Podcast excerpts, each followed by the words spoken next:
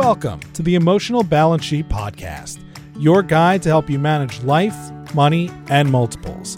Each episode, host Paul Fenner, Tama Capital's president and founder, and the proud parent of four amazing children, including one set of triplets, will provide insights on successfully sustaining an active lifestyle, career, and family through comprehensive wealth management strategies, financial education, and lifestyle planning specific to parents raising twins, triplets, and more. Learn more, subscribe to the show, or connect with Paul at tamacapital.com. This podcast is for informational purposes only and should not be relied upon for investment decisions. Clients of TAMA may retain positions in the securities discussed in this podcast. Are you concerned about college and career planning for your children? Did you know that there are likely resources within your school district that could help plan for your kids' future? This week, I speak with Noelle Essig, college and career counselor in the West Bloomfield School District located in Metro Detroit. Noelle brings decades of experience working with students and families to help them navigate through the career and college planning processes. Noelle walks us through the process she uses to help guide students through the overwhelming process of career and college options. A process that involves assisting students in realizing what they do not want as a career that can have a far more significant impact. We also focus on the pros and cons of students starting at a community college, which can often save students and families thousands of dollars, especially during the age of COVID, where many schools have gone to remote learning. Noelle recommends utilizing the Michigan Transfer Agreement to help ensure credit transfers as you intend them. Noelle hits home on a critical point in college planning. Parents need to have an honest conversation with their kids about college affordability. There's nothing worse than having a child get into a school only to find out there's no feasible way to pay for it. We owe it to our kids to have these conversations early, even before high school. Many families get caught up in the idea of sending their kids to their dream school. We discuss how dangerous this can be for both students and parents, which Noelle underscores with families about having a financially safe school, a school that both the students and parents can afford. Noelle is the proud mom of four boys, including a set of twins who are in high school seniors, ready to transition into college life next year. Noelle shares her experience as a mom going through the college planning process that she's helped so many families counsel with her own boys. Be sure to follow Noelle on Twitter for additional resources. Please enjoy my conversation with Noelle Essig. Today on the Emotional Balance Sheet podcast, I have Noelle Essig, who is with the West Bloomfield School District. And Noelle is the, I guess, what's your official title in the College district and career counselor. College and career counselor. So I'm really excited about Noelle having on the show today because career counseling, that getting ready for college is near and dear to a lot of the families that I work with and trying to figure out where the best place for them to go not only for their kids personally, but financially as well. So I'm sure we're going to touch on both of those aspects.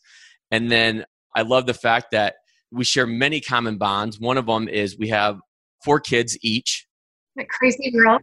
yes. And you also have a set of twins versus my set of twins and triplet package, if you will. So I'm sure that we're going to talk a lot about family today as well. So thank you so much for being on the show and so, why don't you give our audience a little bit of background about how you ended up getting into career counseling, how you ended up in the West Bloomfield district, and a little bit of background about yourself? Well, thanks for having me, Paul. So, my background has really always professionally been in higher education. I did my undergrad at Central Michigan University. I am a very loyal Chippewa. I love my experience there. Fire up chips? Is that um, what yeah. they say? and while I was a student there, I was very involved in tons of activities and really just loved everything about the whole higher education world. And I was an RA while I was there, which, if you're thinking about ways to help finance your education, I received free room and board for doing that. So that just kind of helped navigate an interest in the higher ed world for me. Then, from once I graduated, I thought, gosh, I want to stay in residence life. I really enjoyed it. So I worked at a small school in Missouri called Truman State University I was a hall director and a Panhellenic advisor there, and then decided that I really wanted to pursue my master's degree and had an opportunity at Bowling Green State University where I was a residence hall director there and got my master's degree in counseling. So Another beautiful thing about being a full time employee at a university is one of the perks is you get some free tuition. So, what your topic is is right up my alley because I'm constantly looking for ways that I can enhance my education, but also do it at an economical way as well. Once I graduated from my master's degree at Bowling Green, I had an opportunity to work as an assistant director of admissions back at CMU and worked there for about five years. In that position, I reviewed college applications, did presentations about the universities, traveled to every high school in the whole southwest part of the state from Grand Rapids all the way down to Niles to Benton Harbor, that whole southwest part of the state, and coordinated their Centralis scholarship competition. So it was a wonderful experience. I loved that job immensely. But while I was there, I decided I have this master's degree in counseling. I loved my high school counselor and always had that desire to work in a high school setting as well. Didn't want to be traveling as much new. I'd met my fiance, my husband, and was looking for a way that I wouldn't have to travel so much. And so working as a school counselor was the perfect fit. And did that for about five years and then started to have a family and I took some time off to be at home with our four boys, having twins right away. And then within it's a journey, is isn't it?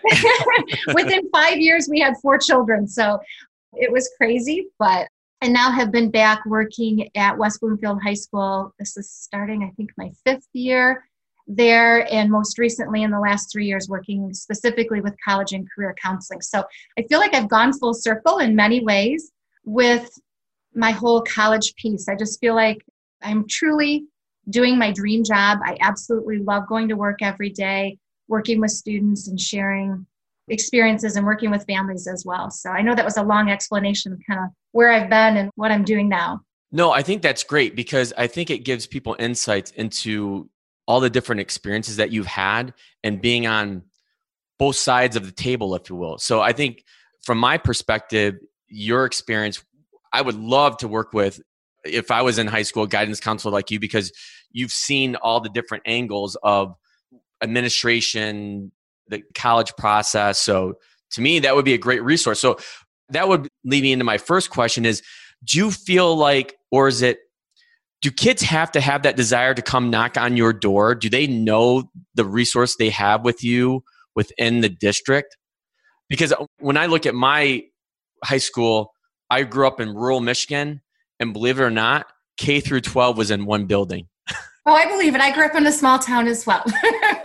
Population of 2000 yes.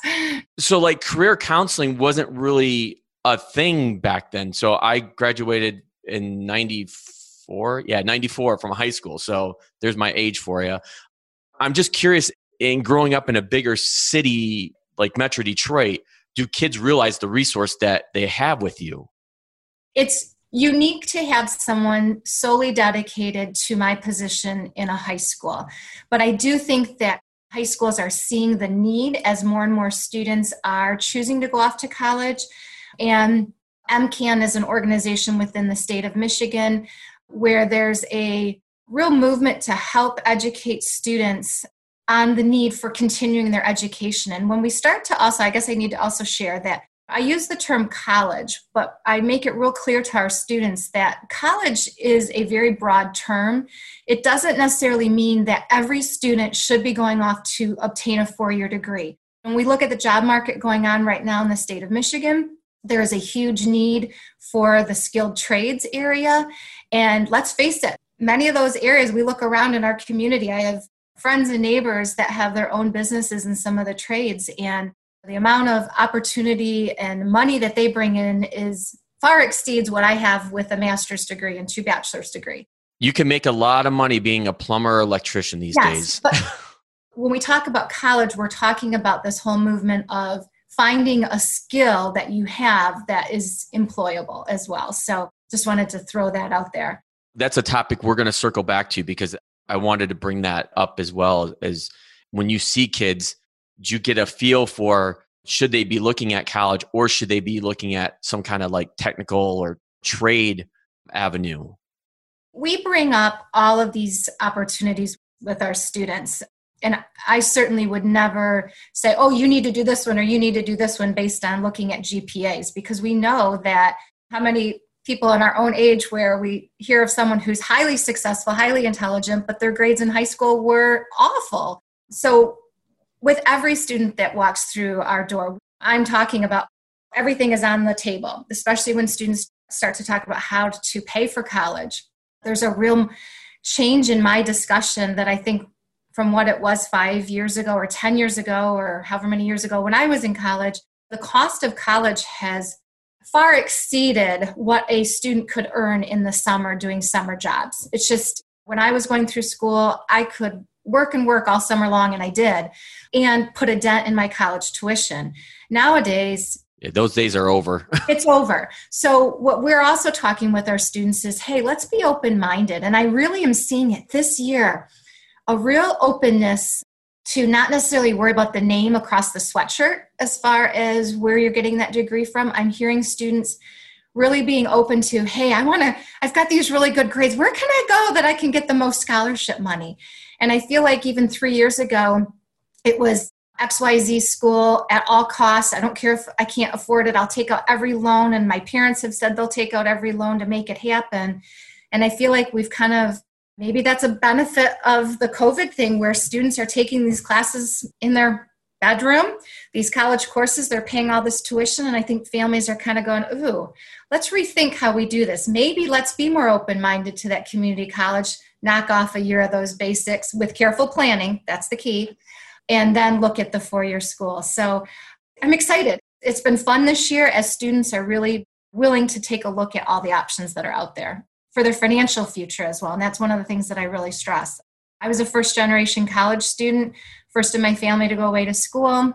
And there was no slush fund that was set aside to help pay for my education. So I got real creative in how I could do that. And I think families are doing that now. That is a fascinating point that you bring up about the letters across the sweatshirt, if you will, because I've been getting questions about that. I actually had a few cases where a child ended up getting into a university or college and they weren't expected to but because of covid and the college numbers being down they were able to get in and the family was not prepared for this at all. And i tried my hardest to talk them like off like look i don't think this is the right decision.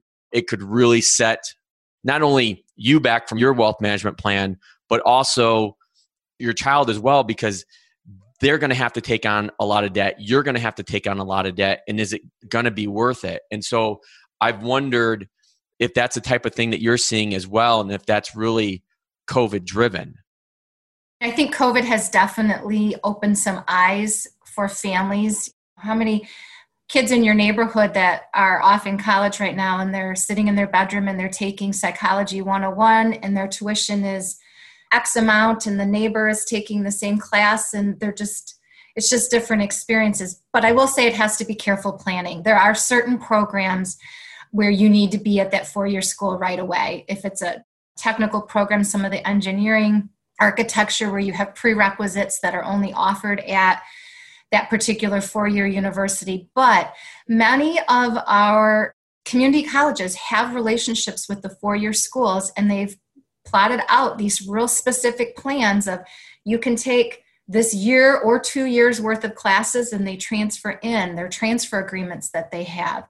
Do those work with out of state colleges as well? So, for example, like if you have a kid going to like OCC and they want to go to Ohio State, does that work? What I tell families, and this is again from being on the other side of it where I worked with transfer students that were coming to CMU, you always want to start with where the goal is of where you want to be because they're the ones that are deciding how those credits transfer into their university. And you want to make sure that you're taking classes that actually fulfill graduation requirements. So many times as you transfer colleges if you're not carefully planning and asking for them to audit the class and make sure that it transfers those classes could come in as psychology credit, but they're not coming in as psychology 101, which is maybe the class that you needed. So our community colleges have worked very hard with our 15 public universities in setting up true transfer agreements with the colleges. There's such a thing called a Michigan Transfer Agreement where they guarantee how some of these gen ed classes will transfer in. But it has to be very careful planning. I want to stress that. So if they were looking at something specific out of state, I would just say get a hold of a really good counselor at that school that would take the time to help you plan courses that would transfer to their university. Otherwise, it could set you back an additional year if you don't plan well. So, what happens if you're in a school district, say, like going back to our days when we went to a, a rural school that doesn't really have a high powered career counselor like you? What does a family or a student do in that situation? The wonderful thing about no matter where you live right now, I don't know what the percentage is, but most of us have access to the internet in some way. And a lot of this information is out there. Students can follow, anybody can follow me on my Twitter feed. It's at WBHS Counseling, and I share a lot of information there. They can also check with each college and university to do virtual tours, find out information about scholarship competitions. There's some wonderful Facebook pages out there as well that have information on the whole college search process that families can join, students can join. My only caution, I belong to several of them just because I like to stay up to date and I like to see what parents' questions are. Don't always believe everything that you see. One of the Facebook pages I belong to, I see families will post a question and then everybody chimes in with their two cents. And there's a lot of times that students get frustrated with me because I say it depends, it depends, it varies, because there's no uniformity to really anything that I say.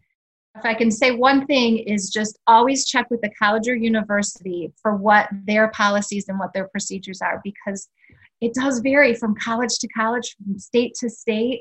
And so there's really no definite answer to a lot of the things that we say. So always just check with the colleges that are highest on your list, but just keep an open mind. I love that you're talking with families about finances as well, because when I talk with students about selecting their colleges, so many times we talk about can I get in in my reach schools and my safety schools as far as admission. But I also talk to families and students what's your financial safety school? And a lot of it, we don't know what the cost of attendance will be until they apply and they get admitted and then they fill out the FAFSA and then they get their financial aid report from each of the colleges. And then we can sit down and look and say okay if i go to this school this is how much it will cost me. If i go to this school this is how much it will cost. And it's kind of like purchasing a car.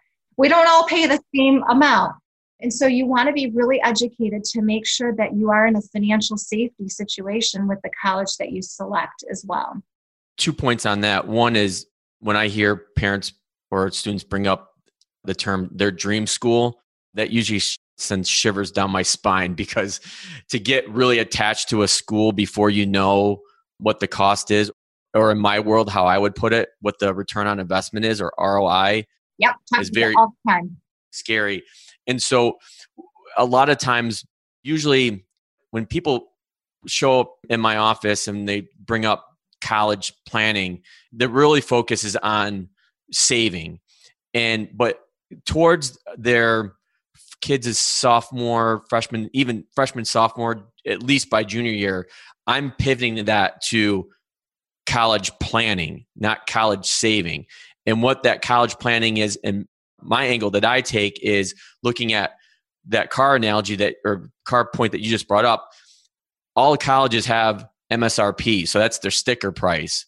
But what's the net number that it costs to go to that school? And so that's after financial aid, it's after scholarship. So I actually utilize a software program where I'll line up like all the school's choices, if they will, and then we'll go like line by line and help them figure out okay, this is how much this school is going to cost you. This is how much you should expect walking out in four years if in debt if you graduate in four years.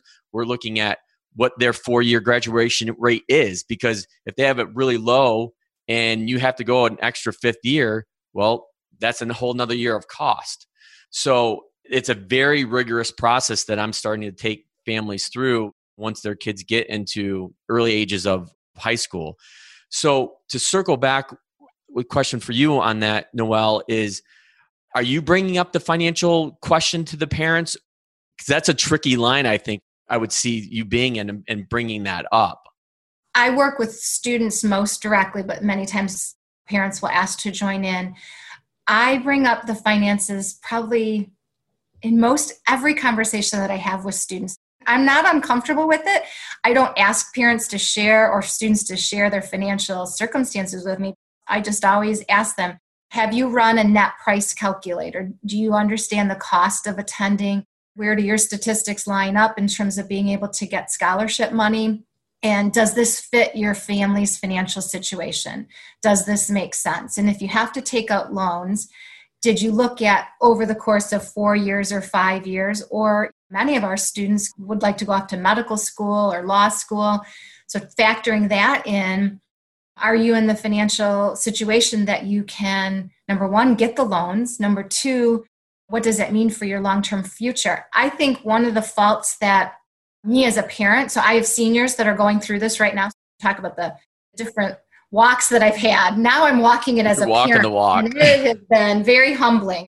I know all this information, and then when you're going through it, it is very emotional, and a lot of things go into it as well. But I think one thing mistake that we make as parents is we don't have these really honest conversations with our children about here's what it's going to cost to attend this college versus this college and here's our financial situation whether we've been able to save money for our kid or whether we haven't been able to save anything and i think we really owe it to our children for sure by junior year to have an honest conversation about what you can afford to help support your children and what you're willing to sign off for on a loan because nothing breaks my heart. Here's what happens right now students are applying to all these colleges and universities. And when I ask that question about, is this a financial fit? Have you run the numbers? Does this make sense? And they kind of look at me like, oh, I don't know. And I'm like, have you had a conversation with your parents? Nope, not, we haven't. Dad doesn't want to talk to me about it. then what happens is those students come back to me in March once they've received the financial aid packaging. They're ready to make a decision with a college or university. And then dad or mom says, We can't afford this school. We're not co signing on these loans. And the kid is heartbroken. A lot of tears in those situations. And I actually stress that a lot to families as well. And that's why, depending on the family, like you just mentioned, like having those conversations at minimum or at the latest by the junior year, I'm having those conversations, like I said earlier, like freshman, sophomore year. And in some cases, I've had families, to give you a really great example, I use this case study all the time when I'm doing presentations out in the public scene where single mom, two boys, sat them down in middle school and said, Look, this is what I'm saving. I've been saving, I don't know, $100 a week since you guys were in kindergarten. And so this is how much we're going to have by the time you graduate from high school. Actually, they went to Walled Lake Central. And so it was basically enough to cover like their first two years. And then she's like, I'm done. This is all I'm going to do. So she had a son, extremely bright kid. Well, both of her sons were bright, don't get me wrong, but really exceptional kid, really driven.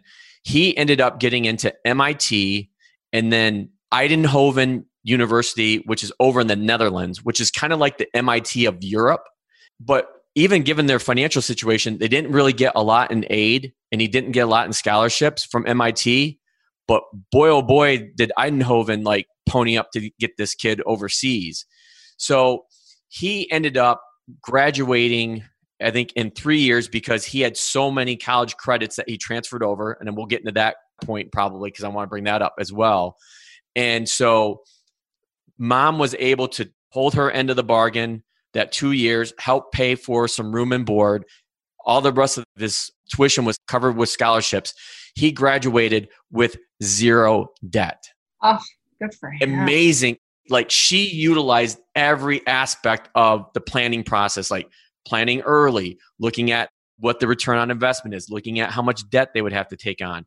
And he looks around at a lot of his buddies that went to U of M, Michigan State, whatever, that have twenty, thirty thousand dollars in debt coming out of college, and he's going to be buying his first home at like I don't know, 22, 23 years old.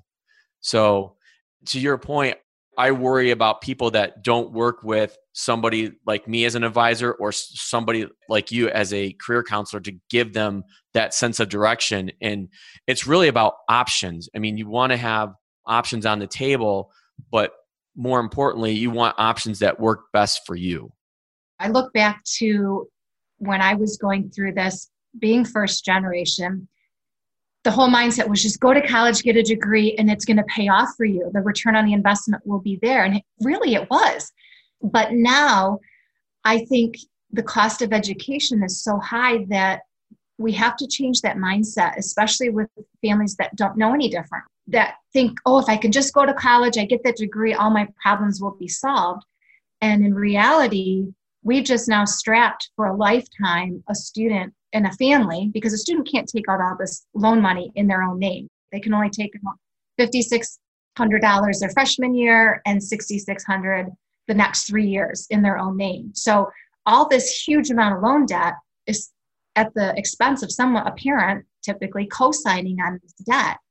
And I just think there's a real movement to rethink how we do things. And I'm excited to be a part of it. Now, again, there's awesome schools but students need to look at okay how can i get some merit money where could i go to take advantage of the merit money which is not based on my family's income and then if i am low income how can i take advantage of the FAFSA forms and do I qualify for a Pell Grant? If I'm on free and reduced lunch, have I been in contact with my counselor to find out about fee waivers for tests, ACT and SAT, and for college applications?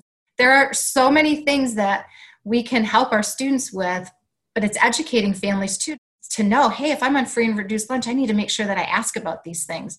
I know in west bloomfield we as a counseling team we tell these things to our students but a lot of times they're not ready to hear it. So it goes over their head. And then afterward they're like oh yeah you did mention that. Yeah i mentioned that about three times. In here let's talk. It's a process. It's very overwhelming. And i think the thing that we reiterate as a counseling department in our building is we're free. Come utilize us we reach out to our students. I have a whole Canvas page, which is how we're educating our students right now. Videos that I created on college and career advice. Our counseling team is always working with our students to help educate them. I put a newsletter together twice a month with all sorts of information. And anybody can see those if you go to our website, not the presentations, that's for our students, but our West Bloomfield Counseling Department, there's a site there called the Counselor Connection. You can see some of the information we're sharing with our families because it is very overwhelming. And as you know, Paul, the emails you get from the school, it's overwhelming. It's overwhelming. We're overwhelmed as parents. So in our building, what I'm trying to do is to, by doing the newsletter, at least putting all the information that I feel like families need to read in this one document that goes out twice a month that families can read and learn more. So and that's not unique to West Bloomfield. I'm sure that other school districts are doing the same thing, and it's free information. Well, do you ever get kids or parents interested in the work that you do that are outside of your school district? And if so, are they able to get that information? Someday, when I don't have four young kids still in my house, I don't do that right now just because. I think there's a business in the future for you, Noelle. I know there is a business there, but I take great satisfaction right now in that I can work with my students and it's free information. I'm being paid by our school district to share this. Yes, there are consultants that are out there. I would just say be cautious before you write a huge check because a lot of this is free information. It's just knowing who to go to to get the information. I would say always start with your school counseling department first because they have relationships with the college reps as well college reps that are coming into my building, I know every single one of them, or we're doing them virtually now, but we have relationships with them. So there are some wonderful independent educational consultants out there. I would just say to families, just like anything, there's scholarship search agencies out there that want you to write a big check to get a scholarship. And I would just argue, I don't think that's necessary. And I would agree with you. If you're paying money to get a scholarship, something's not right. I stress that to parents as well. I had Sandy Hottie on episode three, and she was a teacher in local school district for over 22 years, taught honors, language arts, and social studies. And she did the same thing. she got to the point where it's like she wasn't able to do what she wanted to in the classroom anymore, given the sizes and the changes in curriculum and things like that. So she ended up retiring, started her own business, and started helping kids with how to write that grammar things that we talked about before we hit the record button with our kids and so she's done really well now she doesn't get into the trying to find scholarships or anything like that she's trying to work with your kids to prep them to be able to have a successful college life and be prepared and have good note taking skills, how to study, those types of things. So that's, I think, a definitely a, good resource for the audience to take a look at as well. So I want to shift back to one of the aspects of what you do that we haven't talked about is careers. Now, I had no idea what I was going to do when I was 18. I changed, I think, majors four times during undergrad. I transferred twice between colleges. I don't think I was probably that different, but I was fortunate where the careers that I kept changing to or changing from, if you will, were all somewhat similar. So I was still able to graduate in four years. But how do you work with students today on trying to figure out what they really like to do and what they may want to do in the future as a career? So I really push families to talk with their kids early about careers. And it's funny how life is full circle. This whole like take your kid to work day. I was always like, oh, why is a kid missing a day to go to work with their parent, blah, blah, blah. And now I'm like, oh my gosh, that's awesome. Just to see the world of work. It almost needs to be in those teenage years. But I think anything that we can do to expose our children to different opportunities of careers, have these conversations, taking full advantage of your high school curriculum. So, the high school that I work at, we're a pretty large high school. So, we have amazing opportunities for our students in terms of we have this medical skills and innovation class where they explore medical careers from all sorts of educational levels of medical careers, not just becoming a physician. We have amazing architecture classes and engineering and internship opportunities. So, That's amazing. I never knew any of that existed. Oh, oh, we have these opportunities with our Oakland Technical Center. So there's amazing opportunities. With the way that education is set up now, there's also things with dual enrollment that students can learn more about different classes. I ask a point with our students as far as taking advantage of high school to try and figure it out. In Oakland County, our students all do a program called Xello, X E L L O, and it's a career exploration tool. It starts, I think, in middle school and the high school. And I know a lot of students rush through it because they just want to check it off the box. I did it.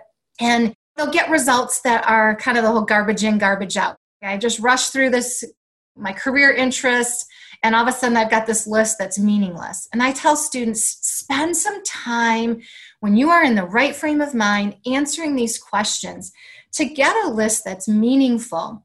If you're not in our district, you can also go out onto the internet and find ONET online or mynextmove.org. And that's a free by the Department of Labor. It's a free career interest website where you can, again, even as an adult, we could go in and answer these questions and it'll spit out some careers and it'll give you information about salary ranges, what the job forecasts are, what education level is needed.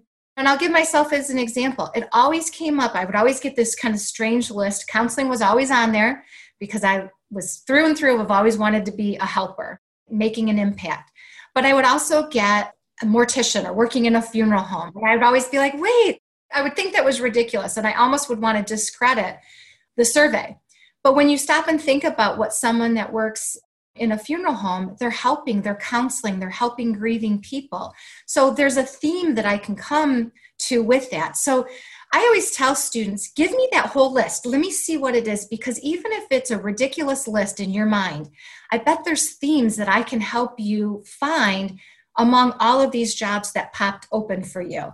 And I think sometimes when we start with our children and we are asking them what they want to do, it's really overwhelming at 16, 17, 18 years old. I was like you, Paul.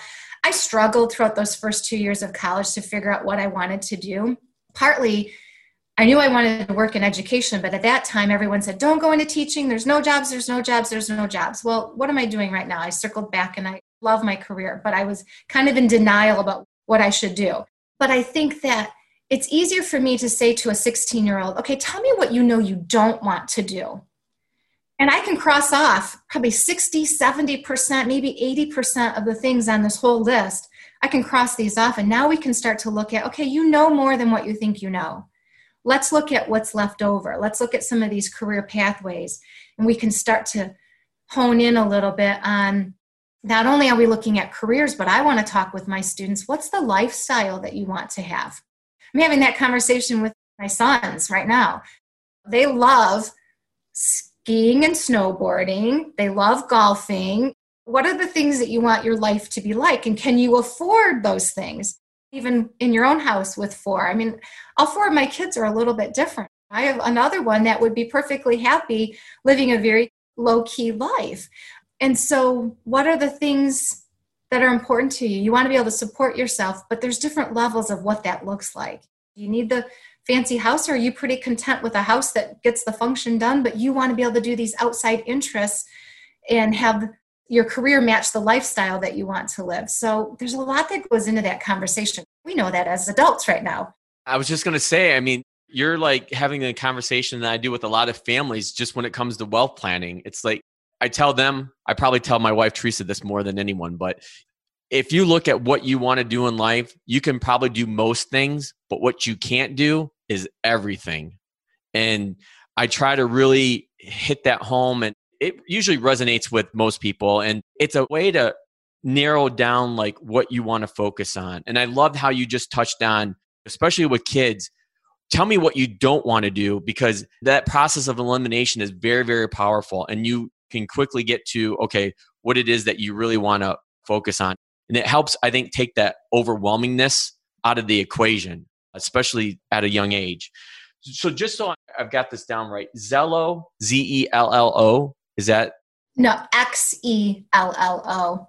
And I'm not sure that it's something that's free for anyone to just log on and use. I don't think it is because I actually have a client, a family over in the Rochester School District, and I was meeting with them one day, and they actually have a set of twins as well that I think are sophomores this year, sophomore or junior.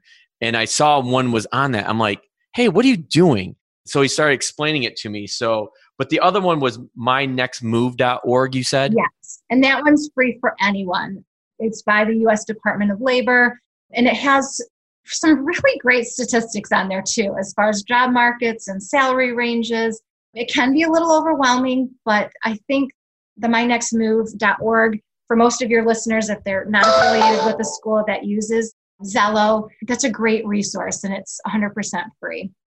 One of the topics we haven't talked about yet is we kind of danced around it, but when it comes to college planning and the fact that everybody's, well, mainly colleges are virtual today, have parents talked about taking this gap year, not going to college this year because one, they want their kids to have that college experience. The kids want to have that college experience and sitting at home at mom and dad's house doing Zoom or virtual learning just isn't necessarily for them. So, what do they do? Because I've listened to some other podcasts. One person that's really big on this is Scott Galloway, who's a professor at NYU Stern. I'm not sure if you know who he is, but he's really big on this. So, is that topic coming up at all during conversations? Here, just like you bringing it up, like, oh, this is the thing, but I'm not seeing it yet. We heard, oh, admissions is going to affect students for the class of 2021 because so many kids were going to be taking a gap year from last year's class. But I didn't see that it really panned out. Colleges are telling us that it's not really affecting their enrollment numbers for the class of 2021. So maybe to your point, maybe the class of 2021 will be the year that does more of a gap year. I'm not seeing that necessarily in a conversation a lot with our students. I think the important thing if a student decides to take a gap year would be i would still recommend they apply to colleges now. And then once they kind of have their focus on where they would like to go reach out to the college and then say hey can i defer my admission for a year? I'd like to take a gap year. Many times they'll ask what are you going to do? Do you have something planned through a program, or are you doing it because you think you want to just work for the year and then re enter?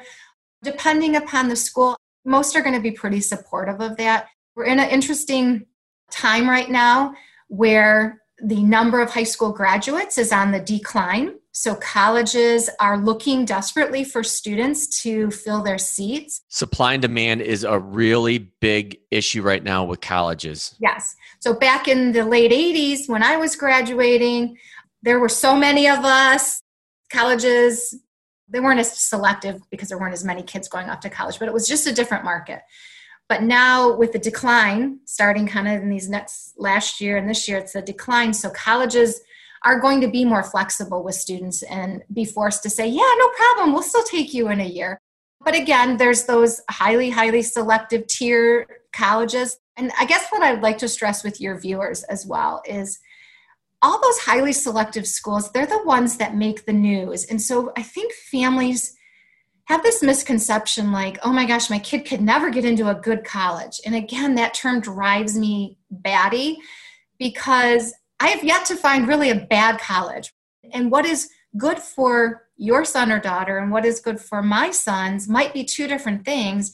And to say that that's a bad college, hey, I might get a full ride with an opportunity, in my son's case, to play baseball. And it has to be the perfect fit of what your child is looking for. So I just ask parents to watch the language as well of this whole, even the term dream school drives me crazy like I told you earlier, that word scares me like no other. There's other. many, many colleges that can get you to your end degree, the end result or the need that you have. And I think that whole return on investment is so important to talk about.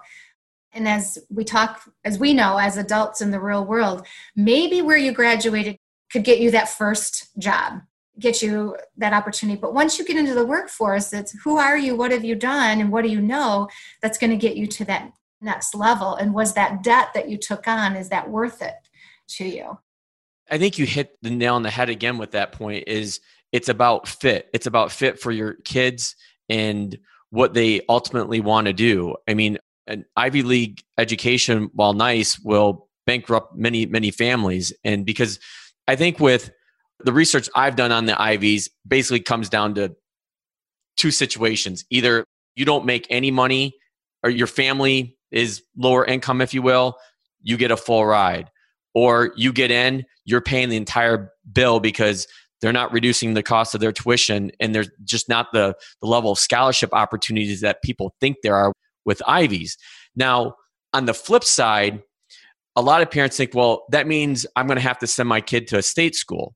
And this is go, I'm like, time out. This is where I go back to my college planning process that I walk families through and we start laying out some names and they're amazed probably eight times out of ten the fact that they could go to a private college or university for a lower cost than a public because those colleges those privates are a lot more aggressive when it comes to that whole supply demand gap that we just talked about they want your kid especially if your kid can boost their numbers whether it's gpa sat act scores in your case, athletes, and they'll find money to bridge gaps. And again, you go back to that point that we talked about earlier where you have the sticker price and then you have the net price. It could be very, very different.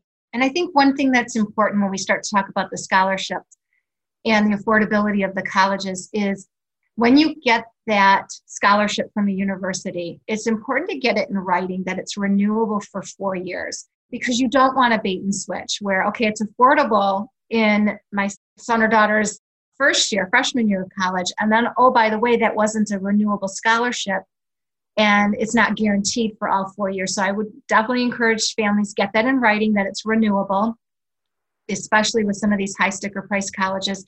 And then what GPA is required in order to maintain that scholarship. Because our 4.0 students many times, you know, they get off to these colleges and getting the 3.0 or the 3.5, that's fantastic. So you just need to pay attention to the fine details of how do I get that scholarship renewed all four years? And is it based on my income? Because what happens if the parent's income goes up your junior, senior year, and now all of a sudden they don't get that scholarship. So just look at the fine details with any school that they're applying to or accepting to make sure that it's renewable. Yeah, that's something I often talk about, and I refer to it as a family's financial footprint. So decisions you start making when your kids are in senior year of high school, even junior to some point, can start impacting the financial aid that you could potentially get. And I always encourage people or families to fill out that FAFSA every year, regardless, because things change. And like you, most people may not realize the more kids you have in college at the same time, the lower your EFC or expected family contribution is. And so with me, I'm going to have three in at once for one year. Then I'm going to have four in for two years and then one in for just one. So I guess that's one benefit of having a bunch of kids at once. I don't know. Those crazy people with four kids. So I know I don't have you for an infinite amount of time today. So I want to shift to a couple of closing questions. Let's talk about your personal experience with COVID, being in the school district, having four kids at home. How has it been for you in trying to juggle virtual learning and in person learning for a couple of your kids that are back? I'll look back to in March when all of us were home, my husband was home. It was chaos with six of us all trying to be on the internet, and the internet would go down. It was unreliable, and the struggle was real. Right now, my kids are face to face, so I'm grateful for that. For our family personally, it was the right choice. Totally respect what families need to do for their own comfort and their own safety of, of people in their household. But we add just a whole different element with the unknown of even what next year is going to look like for the college life. In colleges, some are in person, some are remote, some are hybrid. So it's just, I think you used a word earlier that we use all the time, and it's pivot. Being able to be flexible. One day it's looking like we're going to do this, and then, oh, nope, let's change gears, let's rethink this, let's try this. And just that willingness to stay open minded. And right now, with our students, is that's what we're kind of talking about. Let's apply to a variety of different options right now where we don't know. And then once it gets closer to actual enrollment and making a decision, and we get to that May 1st decision day, which that's kind of changed through the years too. That's not as set in stone as it used to be with making a college decision. So again, just stay open minded and breathe and know that there's really no bad choice. Everybody has to do what's best. And that's what we're doing in our household. We're just pivoting from one day to the next. I'm sure you're doing the same. I always get the question like when I say the word triplets, and people are like, oh my gosh, how do you do that? And Teresa and I have been living with our motto one day at a time now for almost 10 years. And I remember somebody told me early on when the triplets were young that the days are long, but the years are short. And that's the truest truism I've ever heard when it comes to having a family or being a parent to multiple kids is that because there are days where it's like, oh my gosh, like how am I going to get through this? And then because you think back to the early years when they were first born and the sleepless nights and all that. But now it's just, I tell people, I get the question, well, has it gotten easier as they've gotten older? And I'm like, every year it changes. There's some things that get easier and some things that get harder. So, like, on balance, it all stays the same. It's just different. You just become a taxi service for, I don't know, like all four of our boys are huge into sports and baseball is a big part of our life and they all play travel sports and it has been the biggest joy. It is so much fun. But my husband and I, we are like two ships passing in the night sometimes because very rarely are we at baseball games together. We're just doing what we need to do. And now all of a sudden, here I am. I've got my twins are seniors and it could make me cry just thinking about it but i'm so excited i think that's one thing that covid has changed for our family is that appreciation for the opportunity to be able to go and do these things i don't think i'm as heartbroken as i was maybe a year ago thinking about them going off to college i'm just now so caught up in please let covid be contained enough that we can continue so that they can go off to school because that's their dream and they want to be able to play on the baseball team and do all these things. So it definitely has changed our perspective. That's awesome. And I think that leads into my closing question that I ask all my guests is what is the best thing that you like or love about being a parent? I just love how things evolve. I think back, we had four kids within five years. And you talk, I can't imagine, honestly, the early COVID years when the twins were in fifth grade, we had our youngest was in kindergarten that year, and then we had a second grader. I think back to like that moment. If I was in charge of their education, I was a stay at home mom at the time, but had I been juggling a job, that would have been really chaotic because I needed them to go off to school. I needed to like to regroup a little bit. But so much fun in those little years too, like with all the milestones that they have. But now where I'm at, they're just fun human beings. I so appreciate just hanging out and COVID has forced us, not forced us, but because the sports life kind of stopped for a while. So we've had these movie nights and game nights in our house and doing goofy, crazy things. Like I just really enjoy who they are as human beings. And I want to like be friends. I'm their parent, no doubt.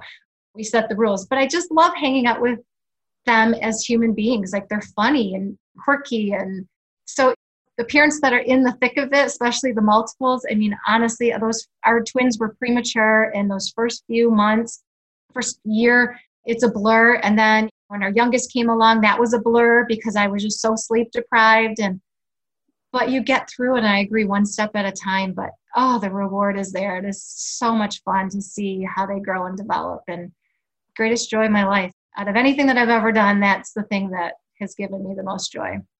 That is just an excellent way to, I think, put a bow on this awesome conversation, Noelle. I can't thank you enough for being on the Emotional Balance Sheet podcast. I think that it's going to be probably one of our most listened to shows thus far in our young career here at the podcast, but I can't thank you enough. And I'm sure that you and I will be talking in the near future about what happens next when on the college planning and career planning front.